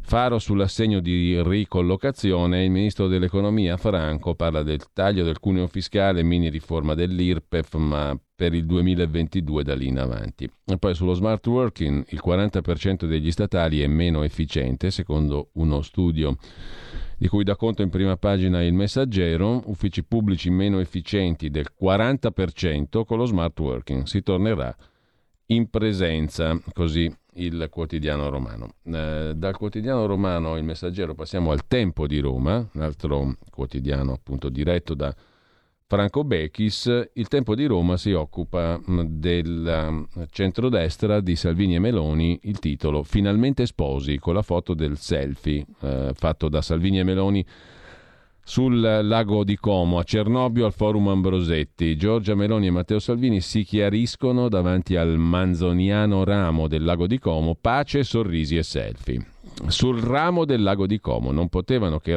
riappacificarsi lì i nostri bei promessi sposi. Certo, scrive Franco Bechis, Alessandro Manzoni non avrebbe ambientato il loro incontro in quel di Villa d'Este a Cernobbio, luogo del meeting dei poteri forti che ogni anno affollano il workshop Ambrosetti, ma è davanti a quel lago che ieri finalmente si sono incontrati dopo tanto tempo Meloni e Salvini. Si sono parlati, gesticolando, discutendo sotto gli occhi attenti di Giancarlo Giorgetti e finalmente chiarendosi non per interposta persona, scrive il direttore del Tempo. Hanno voluto scattarsi un selfie sorridente concedendosi poi a fotografi e videomaker con qualche battuta. Quelli urlavano bacio bacio, Salvini li ha fermati bacio no, lei ne ha uno a casa, io ne ho una a casa per il bacio e certo il bacio sarebbe stato troppo, scrive eh, Bechis, ma quel selfie ci voleva e dopo settimane in cui Salvini e Meloni si erano evitati e punzecchiati con le loro truppe che nulla facevano per dar l'impressione di una navigazione tranquilla, anzi spesso si guardavano in cagnesco, sospettando che ogni scelta politica di un gruppo fosse fatta per far male all'altro. Ovvia una certa competizione. Da tempo i sondaggi offrono una gara Lega Fratelli d'Italia per il primato su tutte le forze politiche, testa a testa che al momento premia con sicurezza la Meloni, ma insomma per gli elettori del centrodestra non è così male vedere al primo e al secondo posto della classifica due partiti della loro coalizione, indipendentemente da chi dei due sia al primo. Il selfie ha una sua utilità, manca un mese al primo turno delle amministrative, tutto serviva meno che la zizzania. Un po' di campagna elettorale a braccetto farà bene anche al gruppo perché è fuori di dubbio che la situazione nazionale ha creato qualche inciampo di troppo, ma non si può certo pensare che l'assetto di governo attuale sia un modello per l'Italia. Non è in discussione Mario Draghi, ha tanta esperienza, ha raggiunto l'eccellenza in campo economico, ma per tutto il resto è un novizio, talvolta si vede. Il governo di tutti in situazioni d'emergenza è una necessità dolorosa, ma in alcuni paesi, fra cui l'Italia, sembra ripetersi con troppa frequenza. Questo governo, osserva ancora il direttore del Tempo, è nato per domare l'emergenza sanitaria, dare ordine a un piano di vaccinazioni partito con incertezze e incardinare la ricostruzione del Paese, grazie a doni e prestiti di Next Generation EU i famosi PNRR. Entrambe le cose sembrano avviate in modo ordinato. Ci sono idee diverse, ma non sembrano divisioni epocali quelle che spesso fanno titolo sui giornali, anche per carenza di altro, sulle modalità di applicazione del Green Pass sul proseguimento delle vaccinazioni. Però alle porte, osserva ancora Franco Bechis, ci sono temi su cui è innaturale stare insieme nel governo di tutti e a prescindere dalle scelte degli elettori. Giustamente gli schieramenti hanno idee diverse e contrapposte sull'organizzazione del fisco, sulla spesa sociale, sulla previdenza, sulla gestione delle politiche migratorie, sull'organizzazione della giustizia, sulla bioetica. Eppure questi sono i temi principali della politica, di conseguenza di un governo. Non è facendo forzatamente stare insieme quelli che hanno sulla carta visioni contrapposte che si otterranno buone riforme. Non lo sono mai quelle di compromesso, di estenuante mediazione. E quando e se non funzioneranno, ognuno sarà libero di dire: Vedi, se avessimo provato la nostra ricetta, allora sì. Non si può navigare all'infinito sulla stessa barca come si sta facendo ora, affidando ogni cosa a un potere taumaturgico che Draghi non può avere e prescindendo, conclude Bechis, da un dovere che le democrazie, su grandi temi come quelli citati, hanno, cioè misurare nell'unico modo possibile le urne il consenso dei cittadini. Tenga duro il centrodestra con quel selfie, non è più il tempo delle divisioni. Così sul tempo di Roma Franco Bechis in apertura di prima pagina. Mentre Speranza continua a fomentare il partito del terrore, rischiamo un altro lockdown, ha detto tra le altre cose il ministro della Salute. E poi Banca d'Italia che non bada a spese, il governatore Visco si fa la flotta di auto blu, 34 berline al top con autista. Pagina 9 se ne occupa poi in dettaglio Filippo Caleri, Visco si fa la flotta di auto blu, Banca d'Italia cerca 34 auto con autista per accompagnare i dirigenti, costo 2,8 milioni di euro. La Banca d'Italia vuole veicoli di alta gamma ad alimentazione ibrida, autisti ben vestiti e puntuali. Se c'è il ritardo si paga la penale. Oltre alle 13 macchine usate dal lunedì al venerdì possono essere chiesti trasporti di plichi e altre prestazioni, scrive ancora il tempo di Roma. Dal tempo di Roma ci spostiamo adesso a vedere alcuni degli articoli principali della giornata. Abbiamo visto un po' tutte le prime pagine, tranne il foglio, adesso ci arriviamo anche sul foglio del, sul foglio del lunedì. Il quotidiano di Claudio Cerasa oggi si occupa di eh, render conto di una lunga chiacchierata di Paola Peduzzi con eh, Renzi, Matteo Renzi, una passeggiata sui monti di Ponte di Legno con il senatore di Italia Viva e gli studenti della sua scuola di formazione politica tra vertigini, porte scorrevoli, dichiarazioni di felicità, ammissioni e idee sul futuro dell'ex fratello piccolo degli italiani. Sono felice qui, dice Renzi, e se la misura della felicità è l'energia, l'entusiasmo, la generosità nel concedersi a selfie, autografi e domande, allora si scrive l'inviata del foglio Paola Peduzzi. Matteo Renzi è felice, pare a tratti perfino pacificato. Quando semini non hai un'aspettativa, dice il buon Renzi, mm, di quel che deve venire fuori, ancor più in questo momento di caos e di incertezza. La politica oggi è un casino, lo è in Italia, ma è ingarbugliata dappertutto. Un dito nell'occhio alla Lega. La scelta del famoso palazzetto di Bossi a Ponte di Legno la storia del seggio delle primarie sul ghiacciaio, la voglia di sottolineare oggi sul reddito di cittadinanza noi siamo credibili, Salvini no. I ragazzi, dice Renzi, sono molto meglio di come vengono descritti. C'è una visione doppia nei loro confronti. C'è chi li vede come una generazione sfigata, complessata, problematica, magari gli dà il reddito di cittadinanza. Io invece vedo ragazzi tosti, impegnati, che vogliono giocarsela. Tutti attaccano Claudio Durigon per le frasi vergognose su Mussolini. Fanno bene, l'abbiamo fatto anche noi, ma Durigon è lo stesso che ha fatto quota 100. Ma lì andava bene ai 5 Stelle e a una parte di sinistra del partito democratico. Nella passeggiata sul ghiacciaio a Ponte di Legno ci ritroviamo a parlare di sliding doors, dalla scelta di Renzi di fare l'arbitro fino al capolavoro di Draghi a Palazzo Chigi, in mezzo una porta che non si apre, un'amarezza per alcune relazioni interrotte, un ritornello cantato, la consapevolezza che la popolarità, se tornerà, sarà molto diversa rispetto al passato. Insomma, oggi il foglio dedica tutte e tre le pagine iniziali a Matteo Renzi a Ponte di Legno, nei luoghi bossiani, diciamo così. Con questo abbiamo visto un po' tutte le prime pagine della giornata di oggi, andiamo a vedere anche alcuni degli articoli principali, partendo dall'intervista di Annalisa Cuzzo Crea su Repubblica a Matteo Salvini. Sul nucleare sto con Cingolani, per quanto riguarda gli statali sì al Green Pass. Sostengo le idee del ministro sull'energia, se uno già dice no a valutare dimostra chiusura mentale. Il nucleare è un'energia molto più pulita, molto meno pericolosa rispetto ad altre. Così Matteo Salvini, che scrive Repubblica, non ha dubbi e si mette dalla parte del ministro della transizione ecologica Cingolani difendendo le parole di apertura sul nucleare di ultima generazione. Negli stessi minuti, nella sessione del workshop Ambrosetti a lui dedicata, il ministro dello sviluppo economico Giorgetti fa un discorso molto simile. Il tema della transizione, dice Giorgetti, non può diventare un discorso etico-filosofico. Bisogna esigere un terreno di confronto e di competitività uguale per tutti, evitando che le risposte dei vari paesi siano asimmetriche.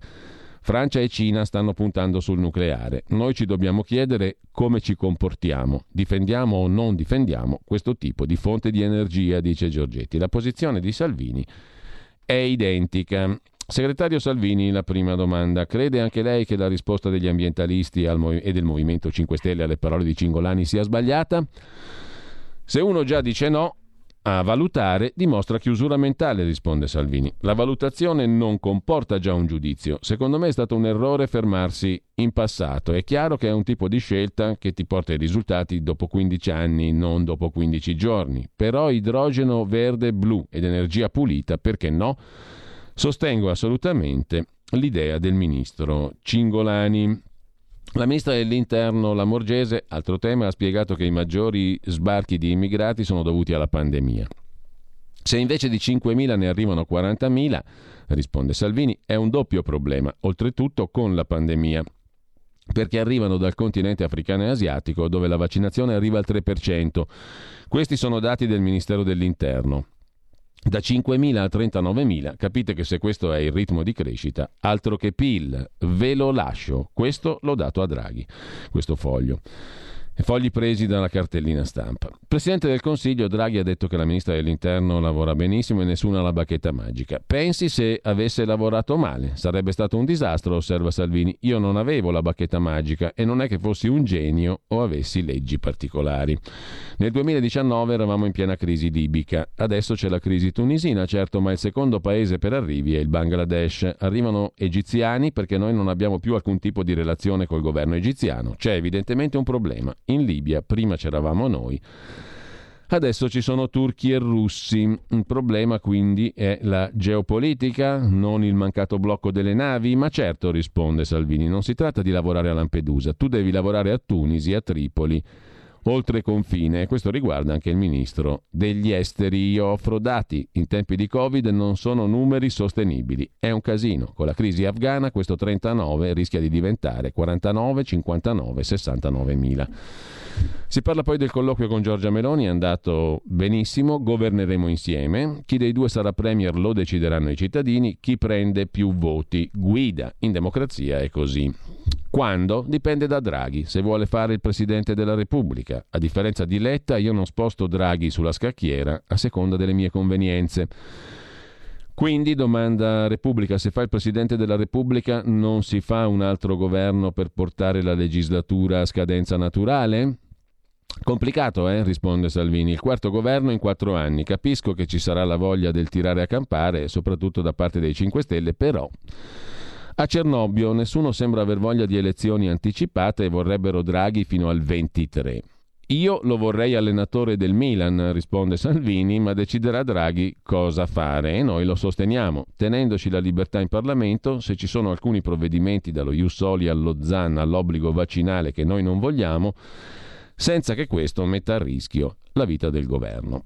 Come possono, domanda ancora Repubblica, eventi come quello della settimana scorsa con eh, Borghi che vota contro la maggioranza sul Green Pass non mettere a rischio il governo. La Lega fa quello che decide il segretario, risponde Salvini. Quel voto ha portato a 10 emendamenti approvati, dai tamponi ad alcune esenzioni? Sì, allora il nostro lavoro in Parlamento serve. Il Green Pass va esteso agli statali? Per quelli che hanno contatti col pubblico, il Green Pass può essere un ragionamento. Se ne parla in settimana in cabina di regia, dice Matteo Salvini, così come riporta Repubblica. Sulla verità, invece, abbiamo visto prima il pezzo di Daniele Capezzone, il piano per far fuori Salvini dal governo. Ormai è un assioma, scrive Capezzone, finché c'è emergenza c'è speranza, il ministro Speranza, e ovviamente Viceversa, finché c'è speranza c'è emergenza. In altre parole, sia per ragioni di imprinting culturale, sia per sopravvivenza, il ministro della Salute continua a scommettere su obblighi e divieti, su un clima di terrore e alza ogni giorno l'asticella. Nemmeno un ipotetico 90% di vaccinati gli fa escludere nuovi lockdown. Ma tutti gli altri? La sensazione è che il grosso degli altri attori giochino una partita politica. Più che la salute degli italiani sembrano interessati alla salute di Matteo Salvini, che è il bersaglio ormai fisso di attacchi concentrici. Di Maio ha detto che Salvini deve decidere se inseguire la Meloni o il bene del paese, Enrico Letta non ne parliamo, insomma, in sintesi. Il pressing per non uscire dal circuito delle chiusure, dei lockdown possibili, punta sulla fiducia al Green Pass per chiudere nell'angolo il leader del carroccio. Si politicizza così il decreto Green Pass per creare imbarazzo alla Lega. L'altro obiettivo di PD e 5 Stelle è giocarsi senza il tralci l'elezione al colle. La speranza dei nemici di Salvini è che il leader leghista sia costretto a scegliere tra diversi mali. Prima ipotesi, dire un secco no, così esporsi alla polemica di chi gli dirà che la Lega si è messa fuori dal governo sulla questione del Green Pass. Insomma, mettere alle strette Salvini. Il piano per far fuori Salvini dal governo. Sovranisti a Cernobbio è invece il titolo del pezzo firmato mm, per la stampa da Francesco Olivo, appunto dal um, forum Ambrosetti. Dopo mesi di polemiche, l'incontro con abbracci tra Salvini e Meloni Governeremo insieme quando lo decide Draghi. E Giorgetti esclude un bis del Premier oltre il 2023, scrive la stampa, che riporta anche le parole della ministra dell'Interno Lamorgese. Salvini non l'ho incrociato, servirebbe più correttezza istituzionale. Sovranisti a Cernobbio. Mentre su Libero c'è la lunga intervista di Pietro Senaldi a Giorgia Meloni, destra o sinistra basta inciuci, Draghi al colle, almeno si vota, dice la Presidente di Fratelli d'Italia, pronta a creare un coordinamento in Parlamento con Lega e Forza Italia per rafforzare la coalizione, ma servono due schieramenti distinti, la parola centro porta ad ammucchiate.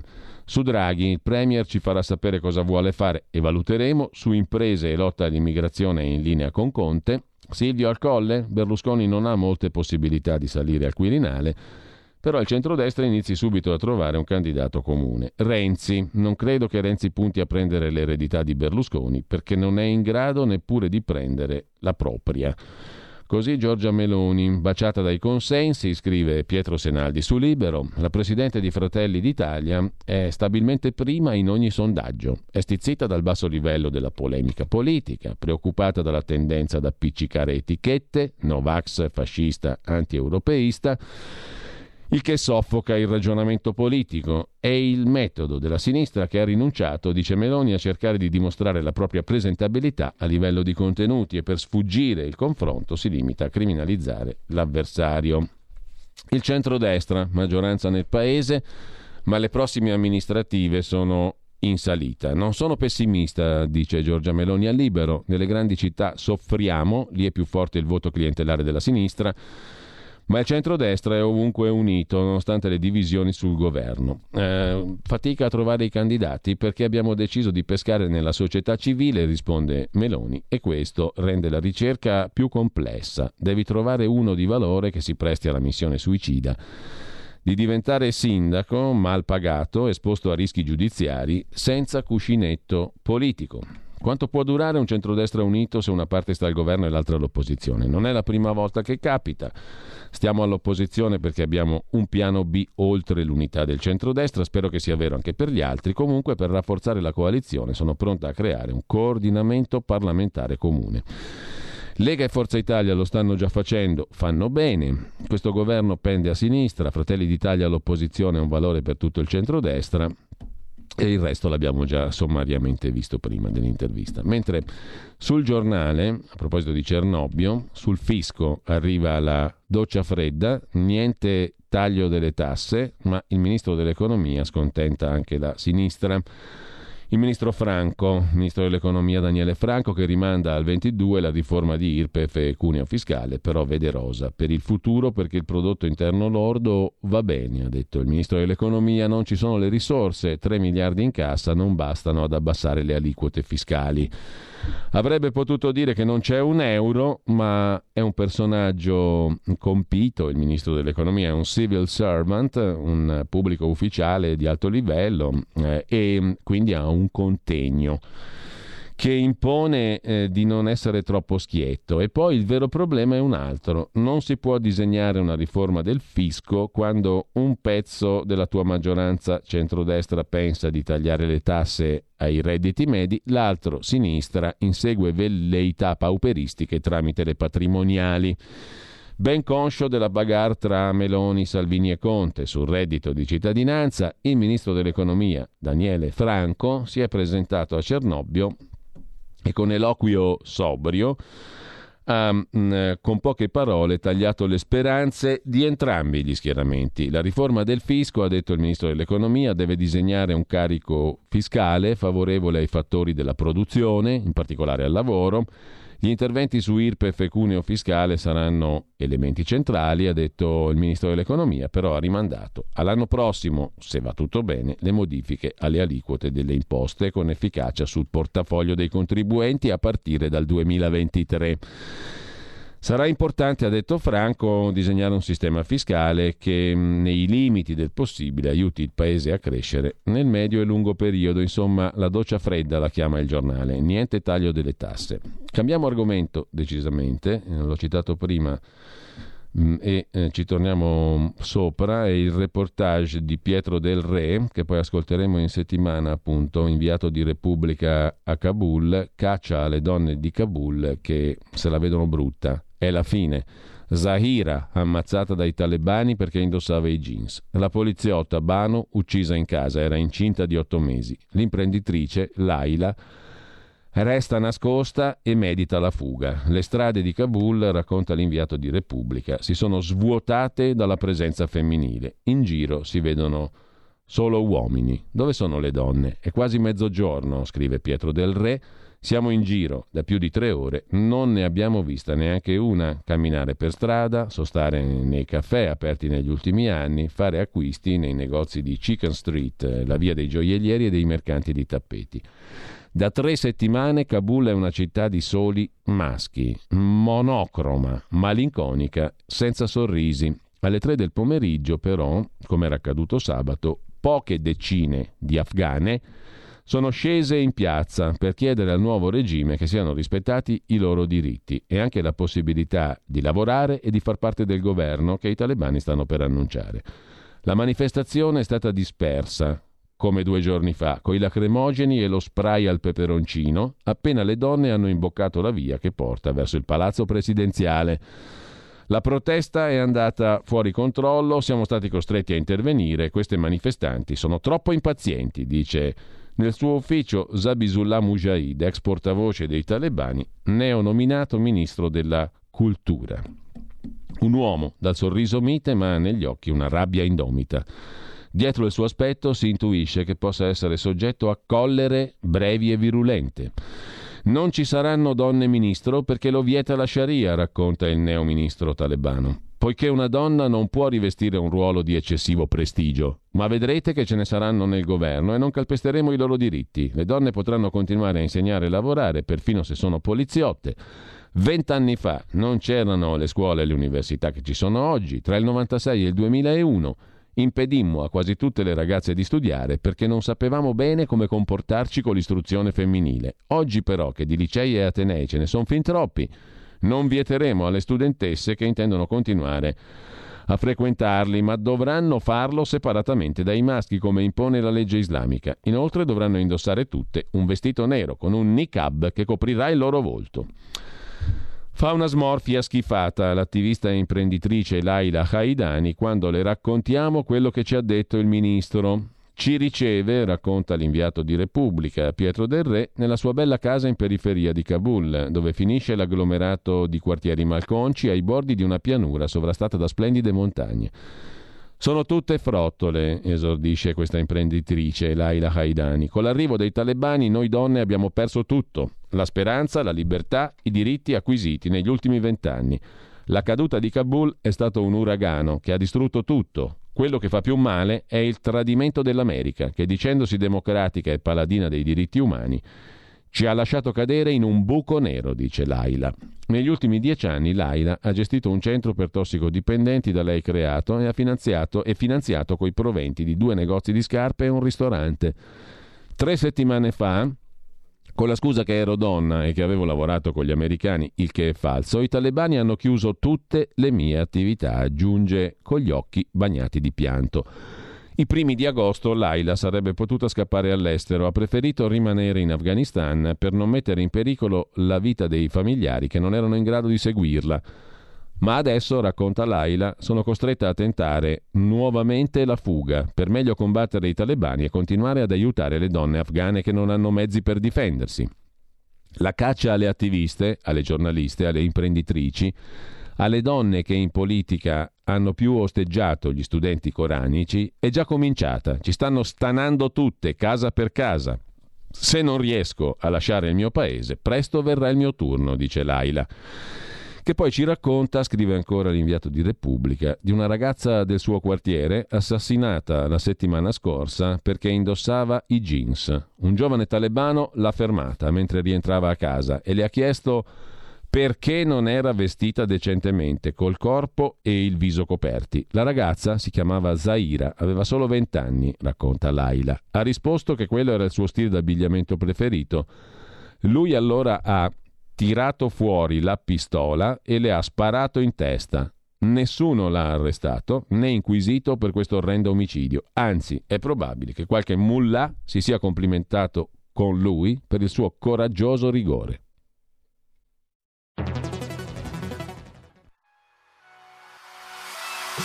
Chi sbaglia paga.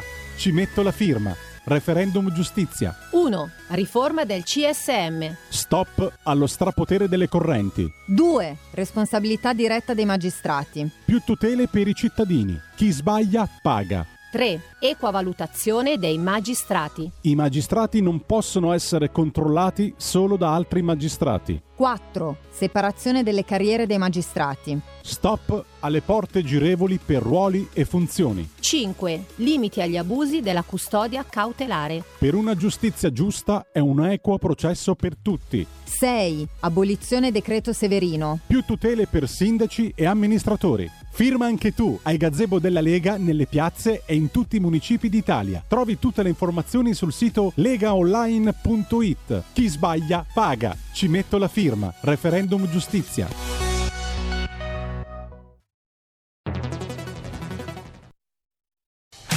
Porta con te ovunque RPL la tua radio. Scarica l'applicazione per smartphone o tablet dal tuo store o dal sito radiorpl.it.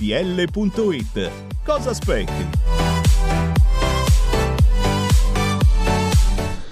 E torniamo al reportage di Pietro Del Re che, ripeto, poi ascolteremo in settimana anche dall'Afghanistan. Ieri intanto racconta l'inviato di Repubblica a Firozko, capoluogo della provincia centrale di Gor, Un'altra donna è stata uccisa dai talebani, si chiamava Banu Negar, era una poliziotta, è morta in casa raggiunta dalla sventagliata di un Kalashnikov sotto gli occhi dei suoi parenti. Negar, che lavorava nella prigione locale, era incinta di otto mesi. I mullah hanno promesso che il caso verrà indagato, ma per paura di ritorsioni è verosimile che i testimoni si rifiuteranno di parlare. Chiediamo all'imprenditrice cosa pensa delle donne che hanno manifestato ieri e l'altro ieri a Kabul, venerdì a Kandahar. Sono battaglie inutili, dice Laila Hadani, che è la interlocutrice principale di Pietro Del Re in questo articolo di Repubblica di stamani. Le battaglie delle donne a Kabul sono inutili, portano i fiori ai talebani per chiedere il rispetto dei loro diritti, ma gli islamisti non sanno neanche cosa siano i diritti delle donne. Per combatterli ci vuole altro. Bisogna gridare all'Occidente che gli studenti coranici stanno negando tutte le nostre libertà e per poterlo fare siamo costrette a lasciare il paese. Sulle manifestanti di questi giorni, la scrittrice Roeina Shahabi la pensa diversamente. Stanno compiendo un gesto altamente simbolico, dice la scrittrice. Qualche decina di donne contro il feroce esercito talebano che ha sgominato le truppe afghane sostenute dalla prima potenza del pianeta. Fa pensare a Davide contro Golia e poi è il momento di rivendicare i diritti, ora o mai più. A scendere in piazza sono poche, ma molte attiviste sono fuggite, molte si nascondono per paura di essere arrestate. Tra queste riusciamo a contattare Mania, la chiameremo così, influencer locale di 22 anni, fuggiasca dal 20 agosto, dopo l'arrivo dei talebani in città. Sono piombati in casa mia in otto, racconta, armati fino ai denti. Si sono comportati come i poliziotti che nei film americani perquisiscono la casa di un sospetto assassino rovesciando ogni cosa, squarciando i cuscini del salotto, strappando le tende. Quando mio padre ha cercato di reagire, uno gli ha dato un pugno nello stomaco. Sono andati via dopo mezz'ora dicendomi Devi smettere immediatamente di postare messaggi sui social media, altrimenti tu e la tua famiglia la pagherete molto cara. Mania è fuggita il giorno dopo, portandosi dietro uno zainetto, soltanto, per paura di essere pedinata. Da allora vive nel seminterrato di un palazzo diroccato, dorme su un vecchio materasso. La aiutano due suoi amici che le portano da bere e da mangiare, ma la ragazza, vent'anni, ha paura. Sa bene che tra pochi mesi la temperatura scenderà sotto zero. Hanno vinto loro, conclude, è gente senza pietà. Se il mondo non ci salverà, presto distruggeranno la parte migliore dell'Afghanistan. Ci avevano già provato senza farcela. Senza l'intervento dell'Occidente stavolta ci riusciranno. Di sicuro, così racconta Pietro Del Re sulle donne in Afghanistan. Caccia alle donne di Kabul. È la fine, il titolo del reportage. Sulla stampa invece Domenico Quirico si occupa di Akunzada, il leader invisibile, il capo spirituale, per usare un aggettivo improprio, dei Taliban è avvolto nel mistero. Mai apparso in pubblico, di lui c'è una sola foto. Alcuni Taliban sono di fronte a un poster nella foto principale della stampa di oggi con l'unica foto della nuova guida spirituale, Ibatullah Akunzada, a Kabul, in Afghanistan. Al contrario, in Occidente il potere è esibito di continuo e Biden ha pianto in tv. La nuova guida spirituale dei talebani è un altro uomo misterioso, sfuggente, dalla biografia ambiguamente smilza. Dotto teologo, figlio kamikaze, tutto lì. Esiste una sola fotografia vecchiotta di questo soggetto, da quando è stato nominato alla carica suprema, è invisibile e nessuno lo ha intravisto neanche nei giorni del trionfo, della riconquista di Kabul, della fuga nemico amer- del nemico americano. Nessun mistero esiste, fa la guida, ma è asceso a una sorta di programmata immaterialità. In Occidente al capo, al leader, è richiesto di mostrarsi in continuazione. Qui l'esatto contrario, scrive Domenico Quirico. Sulla crisi afghana c'è anche da segnalare il pezzo di Fausto Biloslavo su Il Giornale, anche lui inviato a Kabul, sorrisi e fucili sulle strade dell'Afghanistan, la messa in scena dei talebani. In viaggio per Kabul cambia il tono, ma non il messaggio. I signori del paese si fingono bonaccioni, ma a volte si tradiscono provincia di Nangarhar. Il tragitto per la capitale è infestato da migliaia di terroristi dell'ISIS-K. I miliziani all'autista, fatti crescere la barba, lo vuole l'Islam. Così Fausto Biloslavo sul giornale di oggi.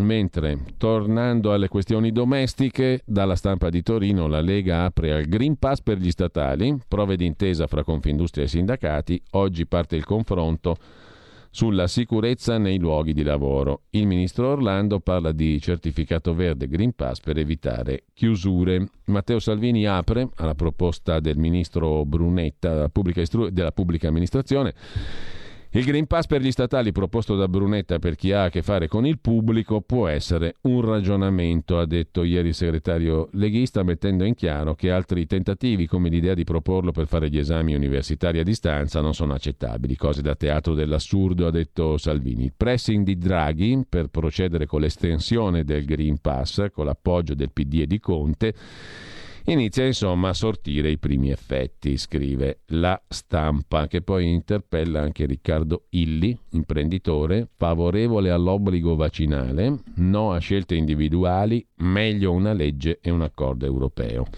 dice Illi alla stampa di Torino, mentre dalla verità sul tema del Green Pass c'è l'intervista al vice segretario federale della Lega Lorenzo Fontana, intervista di Fabio Dragoni, sul Green Pass la Lega è compatta, no all'uso estensivo, ok solo in emergenza, con Forza Italia un coordinamento ma la fusione è impensabile, dice Lorenzo Fontana. Il prossimo presidente basta che non sia di centrosinistra come negli ultimi trent'anni. In Europa siamo noi il vero partito popolare. La sera, dopo cena a casa, non guardo la TV, non sto sui social ma studio e ora sto proseguendo nel mio percorso di filosofia dopo la laurea triennale presso la Facoltà San Tommaso d'Aquina a Roma, dice Lorenzo Fontana, dopo essersi laureato in scienze politiche e storia. Sono tre le lauree del vice segretario federale della Lega, sempre in viaggio fra Roma e Bruxelles. Uh, fare politica significa avere una visione, prima di tutto della società, per averla devi studiare e applicarti, dice ancora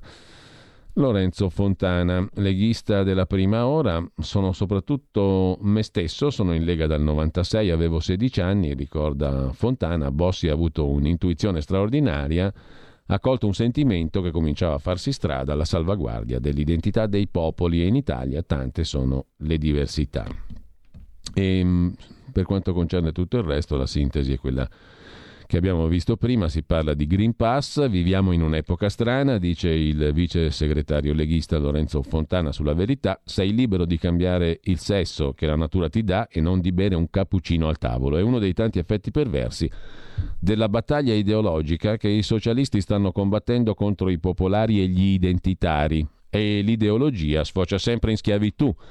C'è sempre un motivo, apparentemente nobile, per limitare la libertà delle persone. Se un filosofo come Cacciari si fa delle domande, dovremmo tenerne conto. Nessuna dittatura si afferma senza un vasto consenso popolare. Il comunismo prometteva, per esempio, il paradiso terrestre.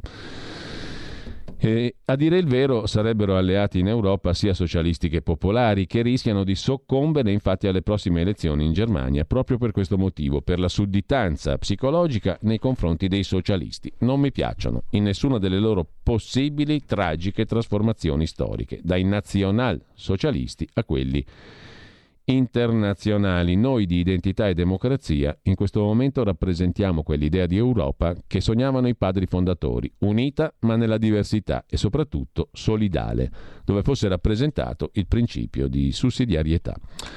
Così sulla verità l'intervista a Lorenzo Fontana, vice segretario leghista. C'è un'altra intervista da citare ancora, quella a Massimiliano Fedriga, sul giornale di oggi, presidente della giunta del Friuli Venezia Giulia, presidente leghista e presidente della conferenza delle regioni. L'obbligo vaccinale, meglio il buonsenso, altrimenti è controproducente. La gente va informata sull'utilità dei vaccini, l'imposizione soltanto per alcune categorie. Il Green Pass ha dato sicurezza, è stato utile. Sbagliato il passaporto sui mezzi pubblici, dice Federica.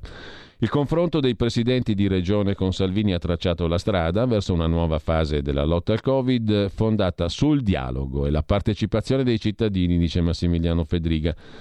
Abbiamo adottato un'alleanza tra istituzioni e cittadini. Ringrazio Salvini per averci sostenuto. Il messaggio è che tutte le forze politiche devono fare tutto il possibile per svelenire il clima e la dialettica si trasformi e per impedire che la dialettica si trasformi in una lotta fra bande. La possibilità di rendere obbligatorio il vaccino per alcune categorie.